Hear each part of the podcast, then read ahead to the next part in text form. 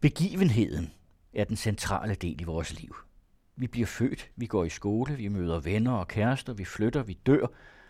Vi forsøger gennem hele vores liv at fortolke og forstå disse begivenheder. Begivenheden i al dens afskygninger. Alligevel er det de første, som tænker aktivt over, hvad en begivenhed i sig selv er. En af dem, som har tænkt og behandlet begivenheden, er Ole Fogh Kirkeby. Han har behandlet det i sin trilogi, som består af Eventum Tantum, begivenhedens ethos, Skønheden sker, samt Selvet sker, og i sin seneste bog, Eventologi. I den kommende udsendelse taler Ole Fogh Kirkeby med Thor Eiken Mulvad om de centrale ord i hans begivenhedsfilosofi. Undervejs i samtalen bliver der også talt om videnskab, musik, krop og sprog.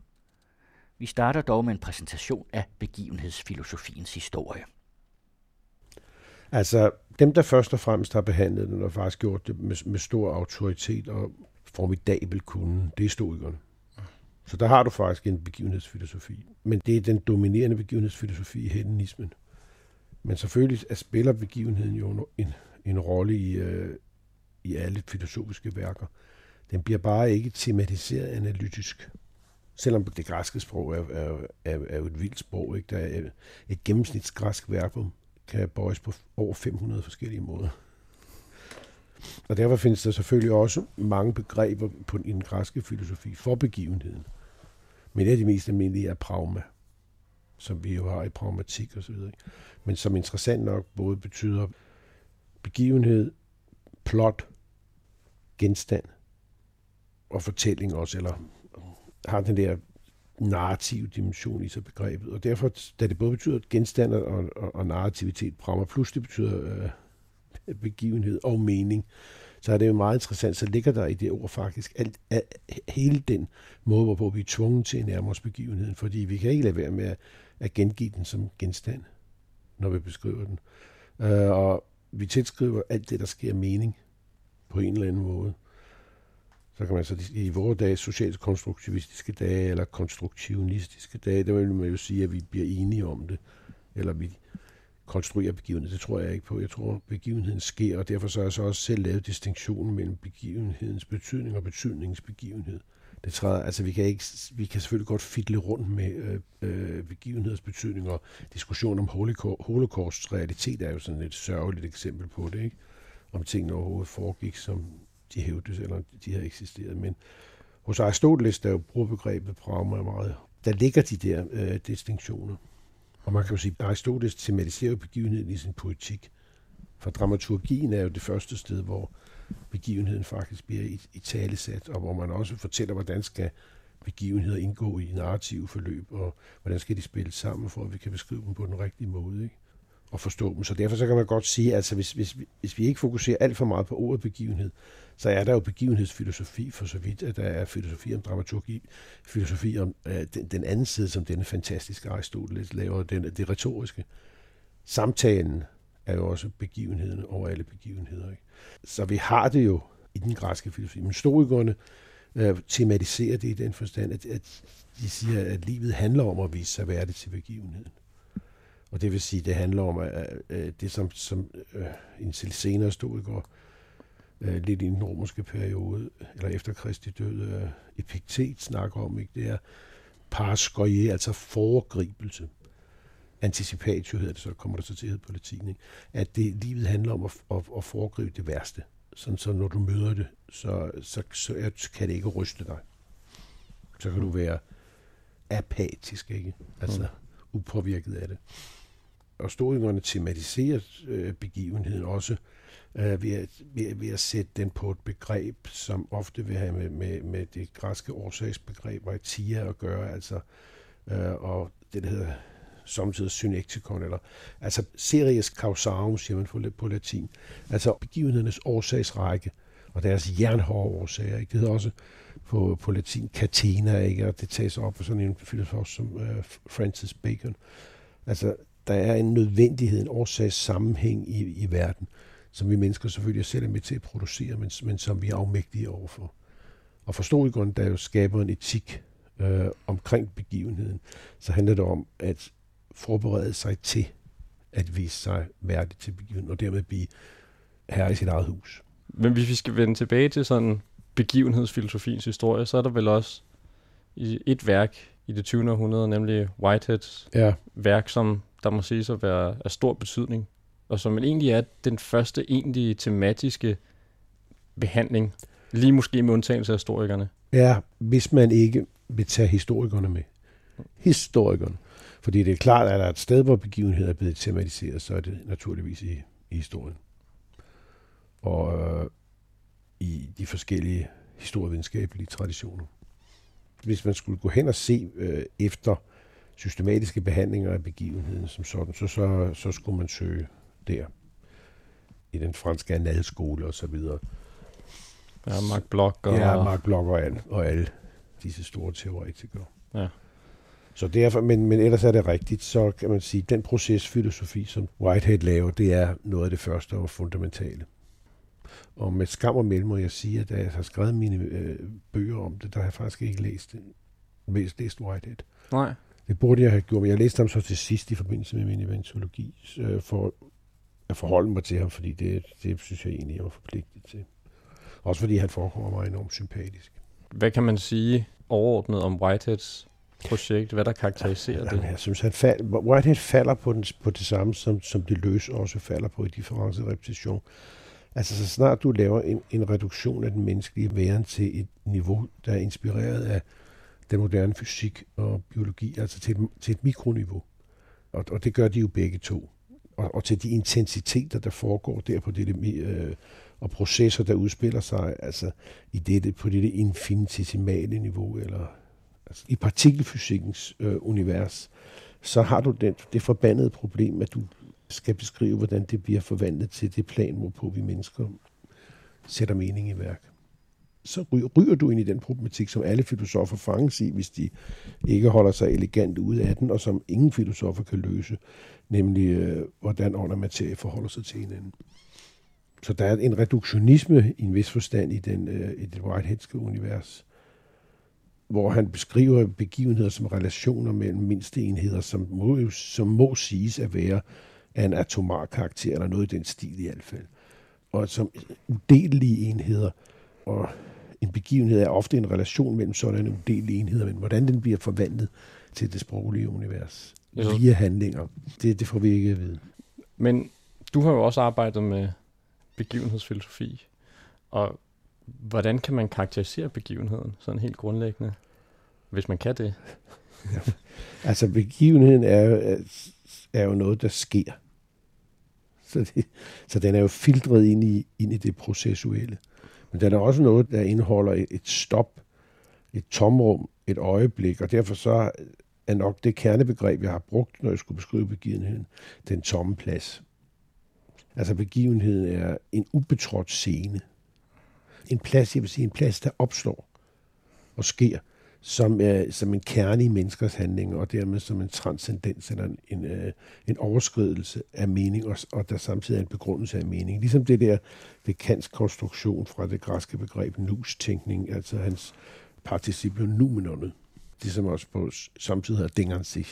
Det som ligger bag erfaringen, begrunder erfaringen, men samtidig ikke kan nås af erkendelse eller erfaring. Så der ligger ligesom et element af noget, noget rent, ja. som der på en måde er uafhængig af os, men som vi samtidig er en del af os. Lige præcis. Vi slipper det simpelthen med som en skygge. Ja. Og derfor er begivenhedens væsentligste egenskab også, at den er uendelig fortolkbar. Og et andet element, som du også kommer ind på, det er begivenhedens sammenhæng med mening. At de to ting, hvis man ligesom tager begivenhed i en sådan menneskelig, social kontekst, så er de to ting vel også konstant forbundet med hinanden. Man kan sige, i virkeligheden er begivenhedens eksistens som sådan er et kæmpe dementi af konstruktivismen, fordi den viser vores afmagt over for det skene.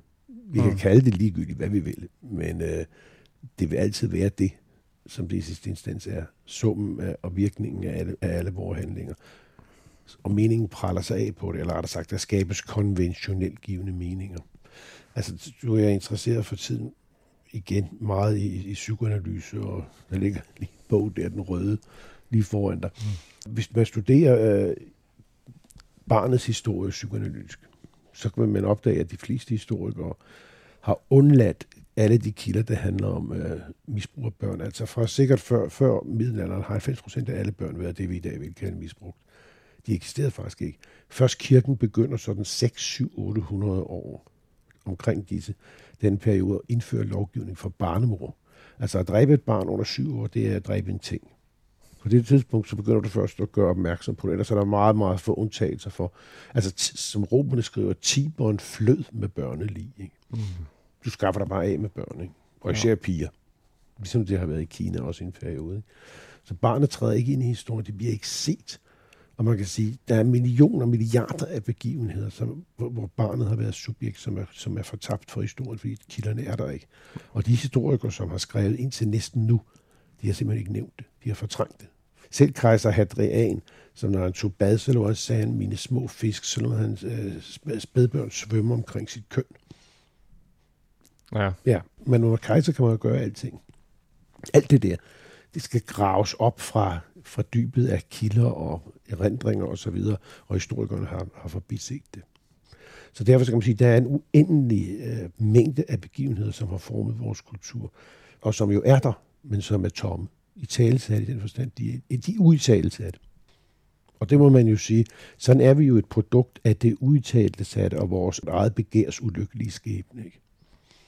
Så nytter det ikke noget, at man konstruerer meninger, eller man kan sige, åh oh, nej, okay, det er jo rigtigt, man har konstrueret en, en, en mening, som er, som er tom, det vil sige, som ikke nævner disse ting.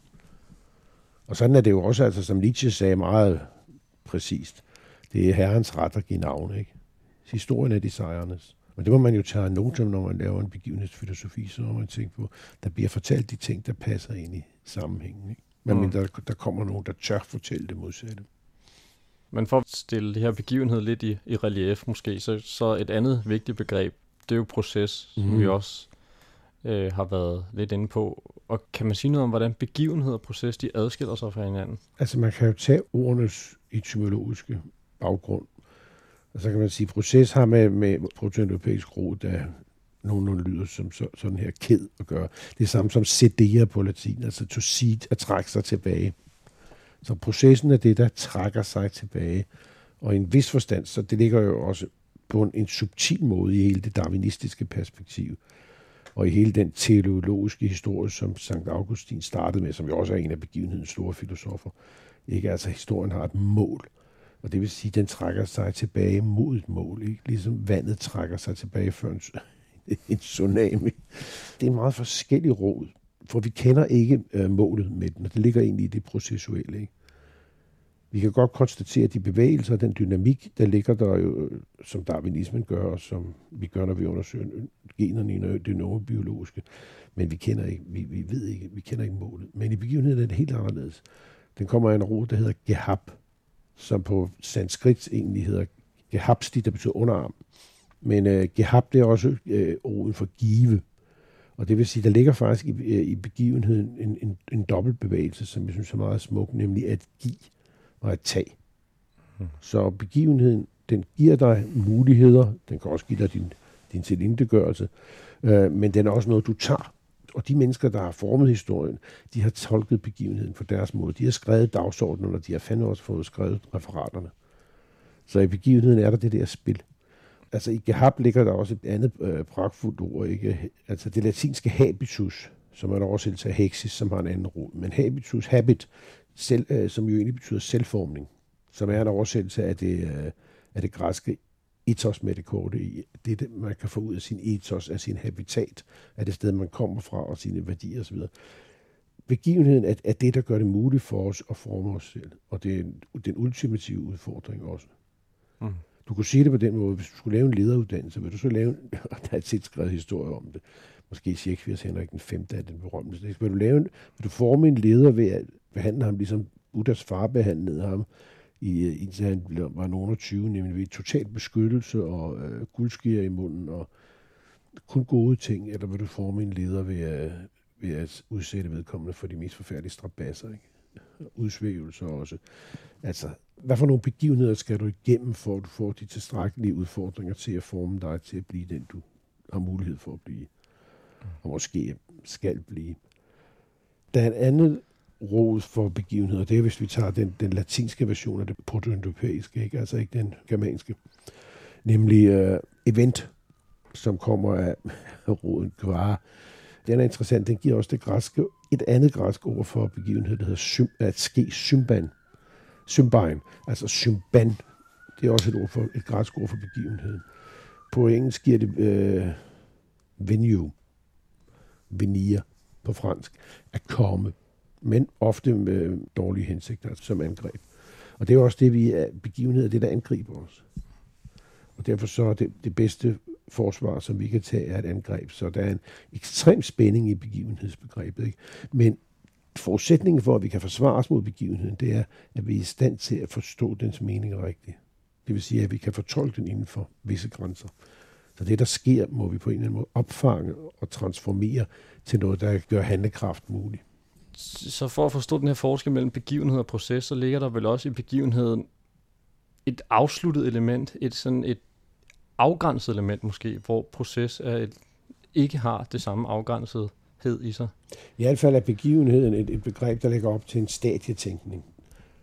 Ikke? Altså det, man kan jo også sige, en af de store begivenhedstænkere før Whitehead, det må jo sige at være filosofen Hegel, som jo skriver sådan en slags teleologisk historie, ikke? som jo bevæger sig gennem begivenheder. Ja. At de så, om de så tolkes kulturhistorisk, økonomisk, øh, socialt, øh, religiøst, videnskabeligt. Og, og Marx overtager jo det der det samme billede. Så, de, altså, så processen forudsætter jo begivenhed bevæger sig, og begivenhed forudsætter processen, fordi den er altid kommer fra noget og er forhåbentlig altid på vej videre, medmindre det er den sidste begivenhed, totaludslettelsen af alting. Og hvilken betydning har det sådan erkendelsesteoretisk for vores måde at, at forstå begivenhed kontra proces? Er der et element af, at det begivenheden er lettere at forholde sig til på en eller anden måde? Ej, jeg vil sige, altså sådan en person som Hegel slog fast med figurer som, tankefigurer, som var i tiden, og som havde været lang tid undervejs og foregrebet af mange andre, men han slog fast med syv tommer søm, at vi kan ikke forstå en begivenhed, medmindre vi ser, hvad den fører til. Vi skal sætte den ind i en, i en årsagssammenhæng. Eller altså igen i det aristoteliske univers, ikke? Altså vi skal, have, vi skal ikke bare have materielle årsager og virkende årsager, men vi skal også have formålsårsager. Det teleologiske. Vi er nødt til, altså det processuelle ligger jo op til det formålstænkning, øh, også selvom vi ser den, den darwinistiske og ser dens processer som værende af en, af en anden art end, end Lamarckske, altså sådan, selvom man begynder måske på mange måder at vende tilbage til en form for Lamarcksk tænkning. Ikke? Man diskuterer jo lige for øjeblikket noget forskning, der er lavet i Jerusalem om, at traumer nedarves gennem generne til kommende generationer det er jo svært det er at udelukke de sociale påvirkninger. Ikke? Men altså, hvis det er tilfældet, så får vi et, helt, et, et andet billede ikke? End, end det der tilfældige. For at vende lidt tilbage til noget af det, vi snakker om i starten med, med den her, hvordan proces og begivenhed ligesom har haft en betydning i antik græsfilosofi, så tænker jeg sådan en som Heraklit og ja. hans forståelse af forandring, hvor man kan sige det her med, at han har det berømte billede med floden, man både kan og ikke kan gå ned i ja. to gange. Er der ikke også et element af, af behandling af begivenhed og proces? I jo, det? for søren. Altså, det er, han er jo den første procestænker faktisk af, af rang. Men øh, han er også den første begivenhedstænker, fordi han siger jo, at al oprindelse er i krigen. Og krigen er jo øh, begivenheder. Ja. Og det der gør sig til herre over begivenheder. Og det der er at forstå et, et meget væsentligt element i hele begivenhedshorisonten eller begivenhedsfilosofien, øh, nemlig stedets rolle altså den dygtige felt her, se på Napoleon, vælger det rigtige sted. Du skal, mm. det, det, den position, du har, der afgør alt fra Caesar til Hannibal og videre. Ikke? Mm. Hvis du er også selvfølgelig Alexander den Store, som var i stolen. Hvis du anbringer dig et forkert sted, så skal du være satans dygtig og heldig, hvis du skal komme ud af det. Ikke? Og der ligger vel også det her element, at begivenheden både rummer tiden og rummet. Ja. At de to ting er ligesom udadskillige. Og, og du skal helst, hvis du skal være herre i begivenhedens verden, og især i den type af begivenhedsverden, som, som krigen udgør, som jo har været det mest formende kulturelle element overhovedet i menneskehedens historie, ikke? så skal du blive herre over både rummet og tiden. Du skal stå meget tidligt op. Ikke? Altså, Napoleon kom jo altså en dag før til en slagmark, end hans modstander havde regnet med, ikke? så er det ligesom på skideren. Og hvis du så kommer op og får stillet dig på et højdedrag, ikke? Ligesom ved Austerlitz, ikke? Så er det svært. Ja, og de andre skal ned i en dag i tog, ikke? så er det ikke så godt. Men... Nej. Jeg tænker på de her aristoteliske begreber som øh, potentialitet og aktualitet. Der er vel også en dynamisk procesforståelse i de begreber. Er der ikke det? Jo, altså Aristoteles behandler jo også, også begivenheden øh, tematisk. Og, og, og, de, og disse to begreber der, det, øh, dynamis og energia, hvor dynamis så betyder både kraft og potentialitet. Ikke? Dynamerne er kunne, og så betyder, øh, betyder energia interessant nok fakticitet. Og, og fakticitet, og så er der helt andet ord, men roden, for en rod, det her på, på den europæiske, er det, det er det, det vil sige at gøre, to do. Ja. Altså det vil sige, virkeligheden er også et, et produkt af det, vi gør. Ikke det, vi forestiller os, men det, vi gør igennem handlinger. Jeg tror, man skal være, man, man skal være meget forsigtig, fordi øh, hvis man tror, man kan styre verden ved at tænke over den, så går det galt. Ikke? Mm. Så kommer vi ind i fantasmernes rige. Og, og netop de her to begreber der, dynamis eller dunamis og energia, der ligger vel også en, en aktualisering eller muligheden for den her udvikling i virkeligheden, igennem processen, til begivenheden på en eller anden måde også. Storgården var meget, havde et begreb for det, ton F hemin, altså øh, hemin er dativ ikke, for, for os. Altså, det, der er i vores magt, betyder det faktisk. Og, man, og for Storgården var der hele tiden en linje i hvert menneskes liv og i hver begivenhed.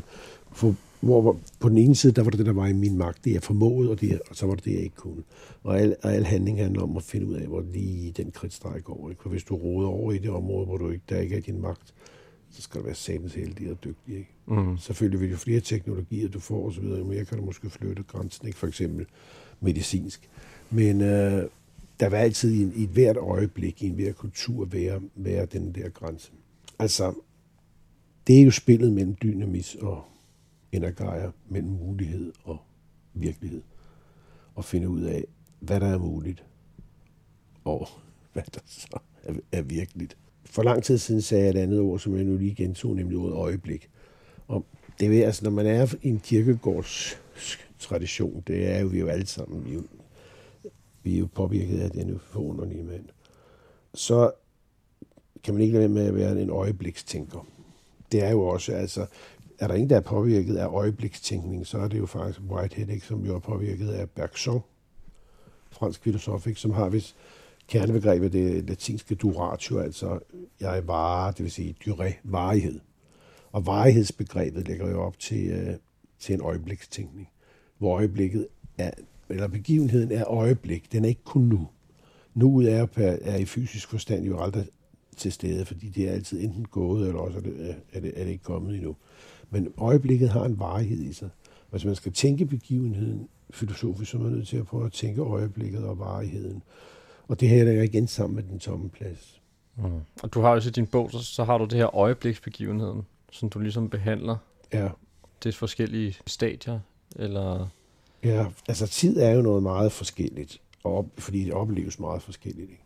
Men øh, det, det er rimeligt rent fenomenologisk at sige, at, at vi oplever i øjeblikket. Det vil sige, at nuet har, kan have en varighed for os. Og fordi det kan have det, så kan vi anskue forskellige slags alternativer, og dermed kan vi handle. Men vi kan også gå ind i, øh, i, i det, som man kalder et, et kontemplativt mood, ikke? og gøre sig selv til, sin, til sit eget tempel og overveje ting.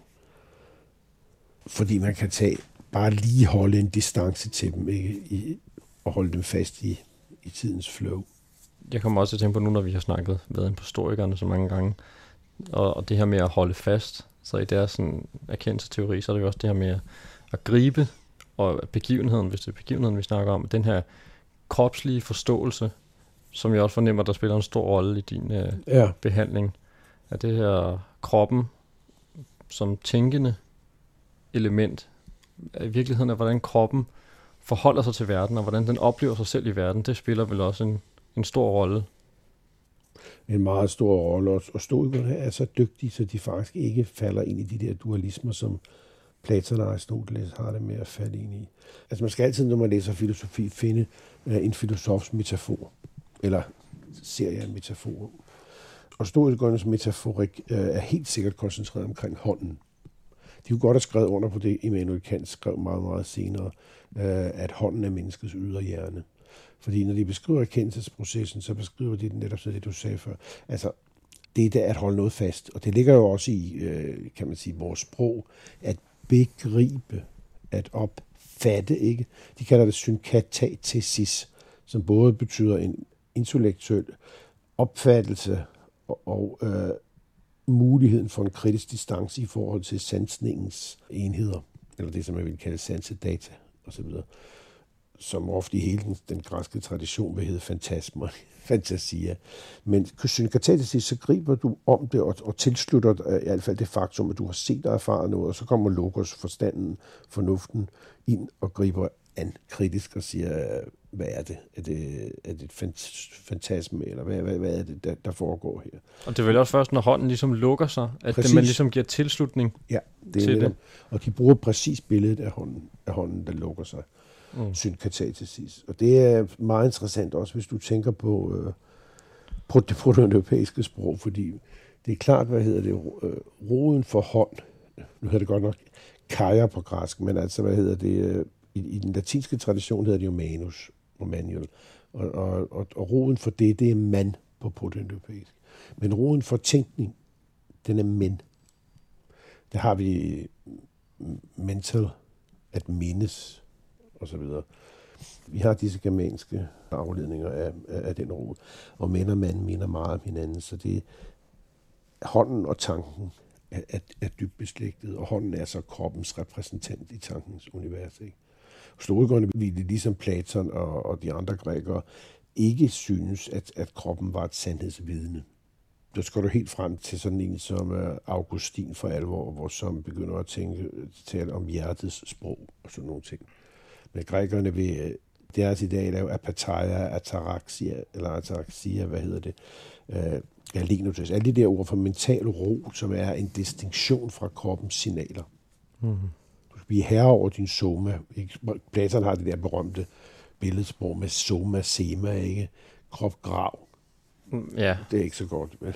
Der ligger vel også især i, i, i hvert fald i nogle steder Platons filosofi en, en fornægtelse af det materielle, det, det ja. fysiske, ikke? Jo. hvor man kan sige, at, at historikerne vel i en eller anden grad tager noget af det op for Aristoteles, som der giver mere plads til det fysiske, til sansedata. Øh, han, tillægger det større vægt. Langt større vægt, Aristoteles. Ja. Han er altså... Og der vil også den, hele den her altså, form materie er blandet sammen hos Aristoteles, hvor at, at eidos-begrebet, det ligger ikke løsredet, som det gør hos Platon i det her tredje rige, vel? Det, så de trækker vel også på Aristoteles i, i den sammenhæng. Det tror jeg, de gør. De er, og de, de er jo stort set samtidig med ham, de første stoikere. Så at, øh, altså, hele det der eistesis-begreb, sansningsbegreb hos Aristoteles, det er, det er langt mere kompliceret end, end hos Platon, og derfor kan han jo også udvikle som en, som en, en, en avanceret terminologi, det berømte fronesis-begreb, som selvfølgelig også findes hos øh, Platon. Men altså, den praktiske fornuft, det vil sige, der er, der er, en, der er et helt rige, hvor øh, sansningen indgår i den måde, hvorpå du tænker på, fordi din erfaring indgår i det. Man skal ikke dermed øh, sige, opfatte fronesis som en form for snuhed. Det har en andet ord for metis, men hvad hedder det? Man skal, øh, man skal, man skal fokusere på det faktum, at han, præcis som du siger, at han netop er langt mere positiv overfor det sansede. Altså mm. det der, har, der har han en anden filosofi, og der er han langt mere på linje med, med stoikerne. Ja, præcis som du siger, og hans fronimos, som der netop også er ligesom at give magt til den her praktiske fornuft, hvis man kan kalde det det, og det praktiske menneske, det, det får vel en helt anden rolle, hvor det mere er den rene tænkning hos Platon, teorier. Men i din bog, for at vende tilbage til den, der synes jeg også, at du, du netop lægger meget vægt på den her kropslighed i tanken, og noget filosofi har været alt for optaget af, den er den rene tænkning. Øhm, og det synes jeg også, at det man fornemmer, at når du går tilbage til det, det proto-europæiske sprog, og ligesom sporer ordenes etymologiske ja. betydning, at det er også ligesom for at bringe ordene tilbage i deres oprindelige kropslighed og sanselighed, som der ligger i ordenes kraft. Præcis. Det kunne ikke siges bedre, fordi altså, jeg har lavet et begreb, som jeg kalder for autoonomatopoesis. Ikke? Altså onomatopoesis betyder jo lydbillede, ikke? altså en miau og så videre. Det er en kat. Jeg tror, sproget opstår, fordi mennesker afbilder det indtryk, verden gør på dem. Og det indtryk, det er fordi, vi har øh, de stemmeudstyr, det stemmeudstyr, som vi har, så giver vi lyde fra os. Og så for nylig har jeg fundet ud af et meget godt billede på det. Der en svensk kvinde, en, øh, som har skrevet PUD på den måde, hun har boet på spidsen af Sydgrønland med et sonarudstyr. Og så har hun optaget valernes sang. Det er jo meget på mode, det der. Stod for den der på BBC, er en død val. Død val er en død val. Hver sommer, tror jeg det er, så vender grønlandsvalerne tilbage til, til sydspidsen af Grønland. Når de vender tilbage, så har hver valg sin egen sang. Men når de så har været der et par uger, så er der en to-tre sange, der har vundet. Og jeg tror præcis på denne evolutionære måde, at, det menneskelige sprog slår igennem. Altså de lyde, som er funktionalistisk mest effektive til jagt, til øh, ritualer, til, til mm, social omgang, må det være, at de vinder. De skarpeste, klareste, mest tydelige lyde. Ikke? Fordi der må have været et væld af dem, ikke? og så er de så langsomt blevet, blevet udvalgt ud fra nogle bestemte kriterier. Så der er selvfølgelig et sprog underkastet en evolutionær proces, men det er ikke tilfældigt. Det mente Aristoteles. Han var på linje med en, en, en meget senere og meget indflydelsesrig øh, tænker, nemlig Saussure. Og også egentlig med sådan en som John Locke, ikke? som jo siger, det er idéerne, der er det primære sprog, det er sgu ligegyldigt. Ikke? Mm.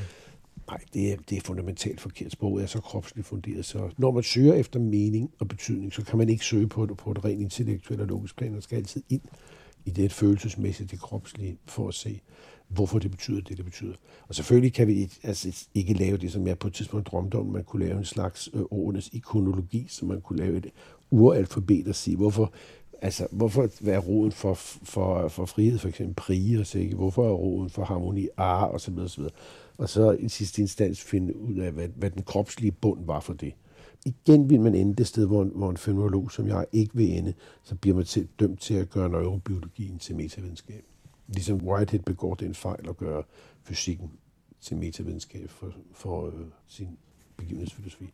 Og det er selvfølgelig et lidt andet spor, men det synes jeg også er en, en, en, en diskussion, der er inden for filosofien. Det der med, om skal filosofien være en supplement til den moderne fysik og videnskab? Skal, skal vi lave kvantefilosofi øh, alle sammen? Eller må filosofien godt stå udenfor? Og der synes jeg også, at du placerer der meget klart i den sammenhæng, at filosofien kan og skal være noget andet end et supplement til den moderne videnskab. Ja, det synes jeg, at den skal. Øh, det er jo ikke noget principielt, men det er faktisk øh, en indsigt, som øh, man kan få af en, som faktisk ved, hvad han talte om, nemlig et spor.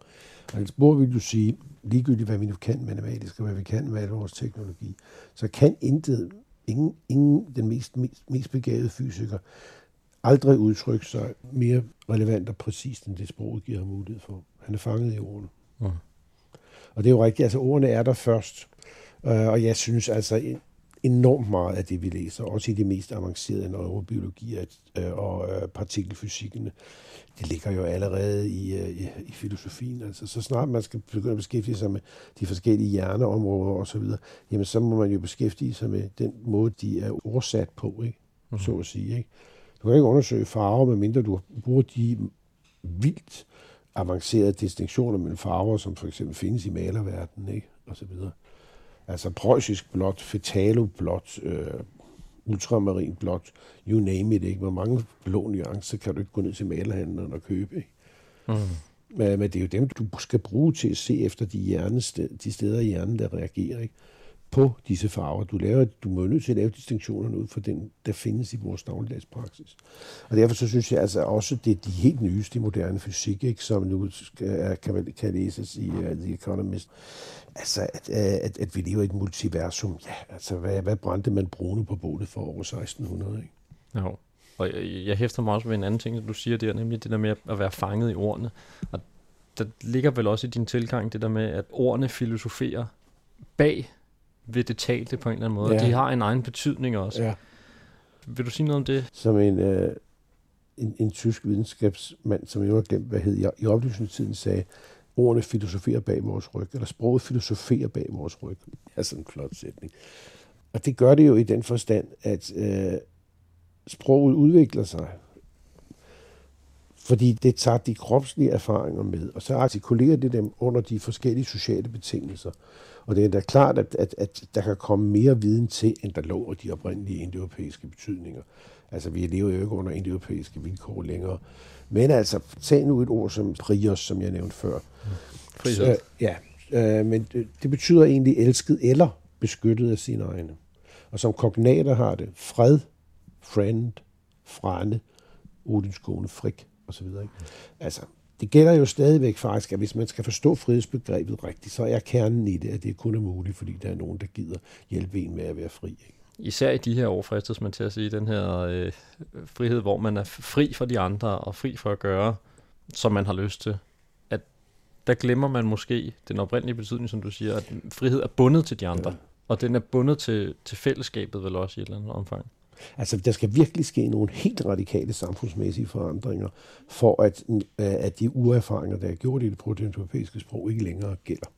Selvfølgelig vil der kunne gøres det, men tag så et ord som harmoni, som Platon bruger meget. Roden for harmoni, den er faktisk ar på prototypæisk. Og det betyder noget, altså vi har det på hammers på græs, tror jeg, det betyder hængsel. Oprindeligt betyder ar faktisk at tilpasse noget, så det passer. For eksempel at tilpasse en dør, så den passer i sin fyldning. Det er jo ikke så dårligt med hele vores mindfulness og snakke om ting. Man skal kunne lukke døren ind til sit indre, men man skal også være i stand til at åbne det.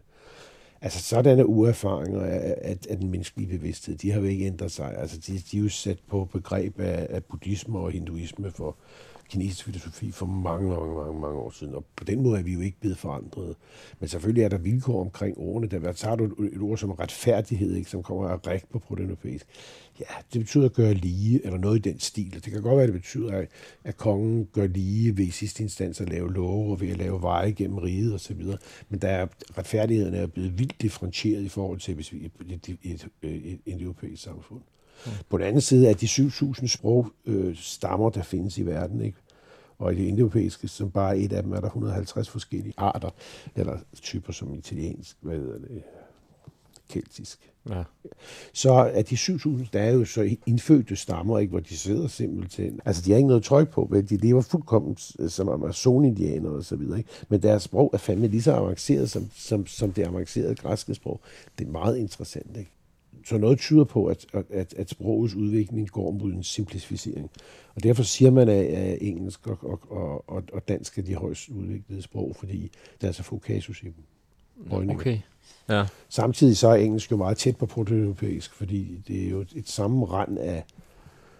Først var der kelter, så kom der øh, romer, ikke? så har vi altså keltisk, latin. Så kom der forbandede vikinger, ikke? også altså germansk. Så kom der sakser, igen germansk. Så tog øh, nordmænd og danskere og så videre ned til Normandiet og Europa, og det har gjort sig til en fransk adel. Så kom der i 1066 fransk, og så kom der vel også lidt græsk ikke, med, med kirken og så videre. Så hvis du snakker med en gennemsnitsenglænder i dag på gaden, så vil de tusind mest almindelige ord faktisk svare til næsten til, til protoindoeuropæiske kerneråder.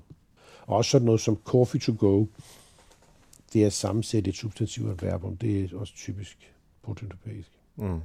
Og der, der ligger vel også igen den her kropslighed, selvom i coffee to go, men, men det der med, at man forbinder det utrolig nært til, til handlingen, til bevægelsen. Ja, man forsøger på at udtrykke det kinesisk bevægelsen. Ikke? Mm. Jeg lavede engang et ord, kinestesi i min doktorsdisputat, altså at vores sanser samarbejder via den måde, vi bevæger os på. Mm. Og det er den måde, vi absorberer verden på.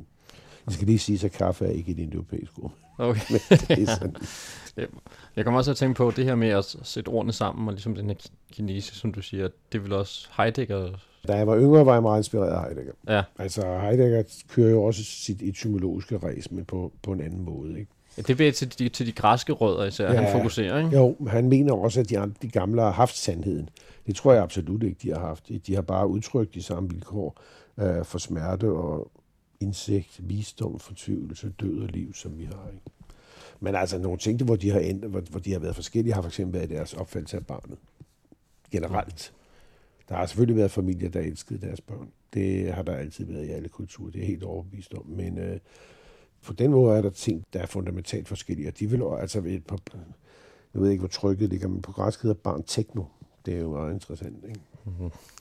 altså, ja, det kan også hedde pejs, men altså... Ja, der er vel sådan en instrumentalisering af det, det også, kunne godt lyde som om, ikke? Ja. nu skal man passe forfærdeligt meget på, ikke? Altså med at fortolke ordene, men øh, i hvert fald, så jeg er ikke af den opfattelse, at indoeuropæerne var klogere, end vi er. Jeg er bare af den opfattelse, at de var tættere på deres krop, end vi er. Fordi det var de skulle tvunget til. Og det er der, der pointen, den ligger også, at, at tænkningen uden kroppen, det kan aldrig være nok. Kroppen Nej. må med. Det er i hvert fald, jeg vil sige, hvis filosofien skulle have en berettigelse og ikke skal erstattes af videnskaberne, så skal den tage kroppen, altså vores interaktion med verden med. Mm. Ellers, giver den ikke, ellers giver det ikke nogen mening. Det præsenterer vel også altså, i, i den sammenhæng, at det, fremtidig filosofi må basere sig på en fenomenologisk tilgang, som der tager kroppen det, alvorligt. det, det ikke? synes jeg. ja. Det har været min lod, hvilket jo er underligt. Men jeg har simpelthen genopdaget en, en, en græsk øh, uddannelsesdisciplin, der hed protreptik. Altså, øh, jeg ved ikke, hvorfor det var mig, der, der gjorde det, og ingen andre, der gjorde det. Som var lidt uddød, fordi den egentlig handlede om en mildne tyrannen, og der havde man så de demokratiske forfatninger til ikke? efterhånden som de udviklede sig, så forsvandt protreptikken. Men den handler jo også om at, at finde ind i, i, i den kerne, som er i ordene, som altid også bærer værdier med sig. Og fordi ordene bebor os på den måde, og fordi værdier også bebor os, og fordi de hænger nøje sammen, så er ordet en vej ind i forståelsen af de værdier, der styrer ens liv. Der er enormt meget kraft i det, i at forstå, hvad det er for nogle værdier, der styrer en selv. Også fordi man hele tiden agerer værdimæssigt, man, er bare, man glemmer det bare, ikke? men altså, det er jo den måde, hvorpå man opfører sig mm. for andre. Så man internaliseret på godt og ondt en fælles masse værdier, men der er nogle helt basale værdier, der, der, der former en som menneske. Og jeg mener også, hvis filosofien skal have sin berettigelse, ja, så skal den, som Epikur sagde, den filosofi, der ikke lindrer nogen lidelse, er falsk. Og på den måde, altså filosofien skal være eminent praktisk, det vil sige, at den skal gå ind i dig og kunne vejlede dig til, til at opbygge en form for selvindsigt. Ellers er det uinteressant. Mm. Den skal også være med til, at du skal forstå verden og dens modsætninger, og først og fremmest det fænomen, der hedder magt. Men som jo er et ord, som hvis vi også tager det på det europæiske, ikke, som jeg har med altså, magte, møgten, øh, med og så altså kunne. Mm. Det er ikke bare, altså, det institutionelle ord for magt, det vil være krasis på, hvad hedder det, på græsk, ikke? mens det ord, der udtrykker det dynamiske, vil være dynamis, ikke? som vi snakkede om før, ikke? som jo også betyder magt, mm. oversættes på græsk til, nej, øh, til latin, potentia. Så der er sådan et aktivt kunne i, i, i Lige, på, lige præcis. Der har jeg meget, været meget inspireret af, af den franske filosof Maurice Merleau-Ponty? Så man kunne sige, altså, hvis, hvis kan man sige, program jo egentlig øh, var, jeg er, jeg kan. Mm. Men det er også et etisk superprogram i den forstand, at hvis et men, hvis menneske kommer til mig og spørger, hvordan skal jeg finde ud af, hvem jeg er? Hvordan finder jeg mit selv? Konstruerer jeg mig selv? Så vil jeg sige, prøv, Marker, at se på, hvad du gør. Mm. Så kan du måske lige finde lidt ud af, hvem du er. Det er ikke altid en behagelig indsigt. Jo. Ole, jeg får også lyst til at spørge dig nu her, hvor vi snakker om filosofiens formål og filosofiens projekt. Noget, som der også har vundet stort indpas i filosofien de senere år, det er det her med videnskabsfilosofi, at filosofien skal undersøge formålet med videnskaben, hvad, hvordan man bedriver videnskab, og hvad der karakteriserer videnskab. Er, er det i dine øjne et, et, et forfejlet projekt for filosofien? Det kommer an på, hvordan altså Hegel kaldte jo sit værk for, for, for Wissenschaft, ikke? Altså, hvis, mere, hvis det er sådan i Hegels forstand, det vil sige bare betydning af en dyb, præcis analytisk indsigt, så er jeg okay.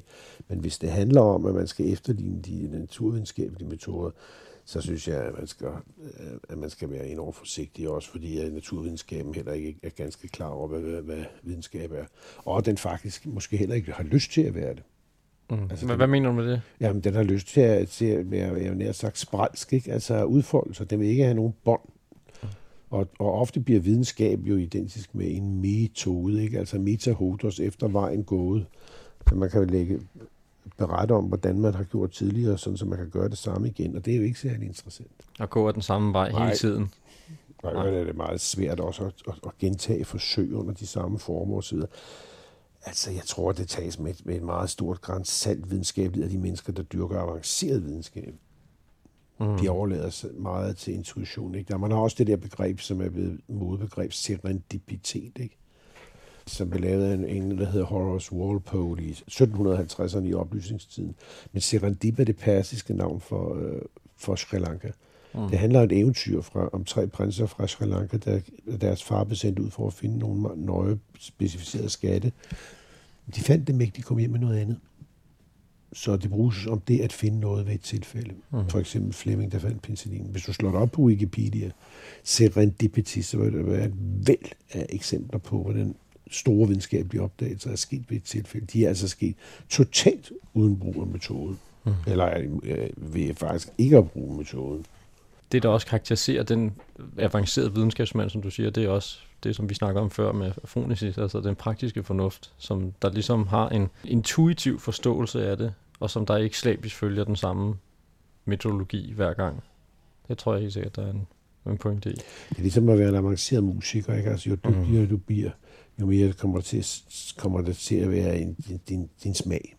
Når de store laver uh, masterclasses, ikke, så fortæller de, selvfølgelig vil de samtidig sige, hvad den anden gør forkert, men de vil bare demonstrere, hvordan, de, hvordan det gøres. Mm. De siger ikke, nu skal du gøre sådan, nu skal du gøre sådan, nu skal du gøre sådan. Jeg plejer altså også at sige til, til, til mine studerende stadigvæk, om det nu er voksne på masteruddannelser eller dem på kendmærk, øh, at de skal tage hele metode på problematikken med et kæmpe koncept. Men de bliver jo opdraget til, at de skal være så metodisk bevidste, så Ja, selvfølgelig er der nogle ting, man skal kunne, ikke? Altså det, der hedder validitet og reliabilitet osv. Hvis man laver interviews og så videre om et bestemt emne, så hjælper det, at, at man har nogle forskellige med og sådan noget, ikke? Men de eksamener, du tænker, hvor man skal tæskes igennem 20 minutter om, hvilke metoder man har anvendt, ja, hvornår? på en eller anden måde, så, så har det også et meget destruktivt element i sig. Jeg kommer også til at tænke på, nu når du nævner musik, og vi har snakket om kroppens forhold til verden og sprog, der øh, udgør musik vel også en, et, et meget præcis sprog, og i den grad også et forhold til verden. Jo, musikken og sproget hænger jo sammen. Ikke? Og da retorikken begyndte at æbbe ud i 1700-tallet, der endte den jo med det, der hedder effektlæren i musikken. Det vil sige, at, at man, man opbygger skoler, der, der underviser musikere i, hvordan de skal spille, så de fremkalder bestemte typer af følelser. Så retorikken har jo stadigvæk altså, fat på effekten og på følelsen. Ikke? Mm. som, er, som er utrolig vigtig, fordi den måde, vi erkender verden på, er jo bestemt af følelser og stemninger. Og der er en af dem, der virkelig var i stand til at formulere det, det var Heidegger. Mm. Det, må man, det må man tage hatten af for. Ja, kan du give et eksempel på, eller sådan karakterisere, hvordan han har begæret det så? Ja, han siger så vidt altså de stemning überfällt, altså stemningen mm. overfalder os. Den skal, vi er i den, mm. vi, kan, vi kan på en eller anden måde ikke filtre os ud af den, men verden træder frem igennem stemninger og det er jo også hans angreb mod, kan man sige, at, at erfaring består af nogle sansedata, som vi så fortolker på en eller anden måde via forskellige øh, skabeloner, der sidder oppe i hjernen. Nej, det gør vi ikke. Vi foregriber erfaringen. Øh, derfor kommer altså forståelse før erfaring, og det gør, og, og, og i forståelsen ligger en intentionalitet, og i intentionaliteten ligger et, et sigte, fordi det betyder intentio, og, og, og sigtet er formet af øh, et våben, så at sige, som er følelsen og stemningen. Og det, det, det er også noget andet, vi har snakket om med historikerne, som vi har vendt tilbage til så mange gange. Der ligger vel også den her, at det ikke kun er de her sansedata, at der ligesom går den her mentale proces, det her logos-element, som der også er i tilslutningen til, at det spiller en utrolig stor rolle. Jo, de har, altså helt klart, de har toners-begrebet, altså, som jo er i spændingsbegrebet, ikke, som ligger i intentionalitet, og skubbersbegrebet, altså målet. De mm. er altså bueskydningsmetaforikken, ikke? Mm. som igen er en håndmetaforik. Ikke? Det er jo. klart. Det er den, der ligger i intentionalitetsbegrebet, hvis man skal søge efter metaforen. Og det skal man igen og igen, hvis man skal forstå filosofi. Og også hvis man skal skabe filosofi, så skal man, så skal man gøre sig bevidst, at man tænker metaforisk. Men man skal passe på, for ellers så laver man jo allegorier. Det skal man ikke. Altså man, de skal være bygget ind i det sagte, og på den måde så er, er god filosofi også tæt på ordentlig kunst. At, at Dorner sagde noget meget godt, jeg har glemt det præcise citat, men i, den filosofi, der er let forståelig, er, er usand. Altså, det, filosofien skal rive. Altså, det, jeg, jeg er imod populariseringer øh, og populære fremstillinger i den forstand, at øh, man skal læse noget, som, som, er, som er svært at tilegne sig, for ellers bliver man ikke klogere af det. Så bliver man bare forvisset i sine fordomme. Mm. Så derfor så indimellem har jeg også øh, brugt tid på at, at, at opfinde nye begreber. Øh, det gjorde jeg, da jeg var yngre. Men jeg har også brugt meget tid på, som et forsvar for dansk kultur mod tysk og fransk, ikke? som jo hele tiden gør det, at man også kan referere til de græske rødder når man er, og de latinske rødder, når man er, når man er dansker. At man ikke bare skal, skal være underkastet sådan en pædagogisk øh, præstevælde i, i formidlingen og skabelsen af filosofi. Altså man må godt tillade sig at tage det øh, filologiske, etymologiske osv. med, fordi det gør jo, altså, det gør jo at de, de, de filosofer, som har markeret sig internationalt, og hvorfor skulle danskere ikke også tillade til det? Hvorfor skal danskere altid sidde og skrive uh, andre filosofer af? Sidde og fortolke hele ja, tiden. og så sige, vi har Kierkegaard hos Andersen, ikke? og så lidt løstrup. Ikke? Udsendelsen var tilrettelagt af Thor Eiken Mulvad, som talte med Ole Fogh Kirkeby.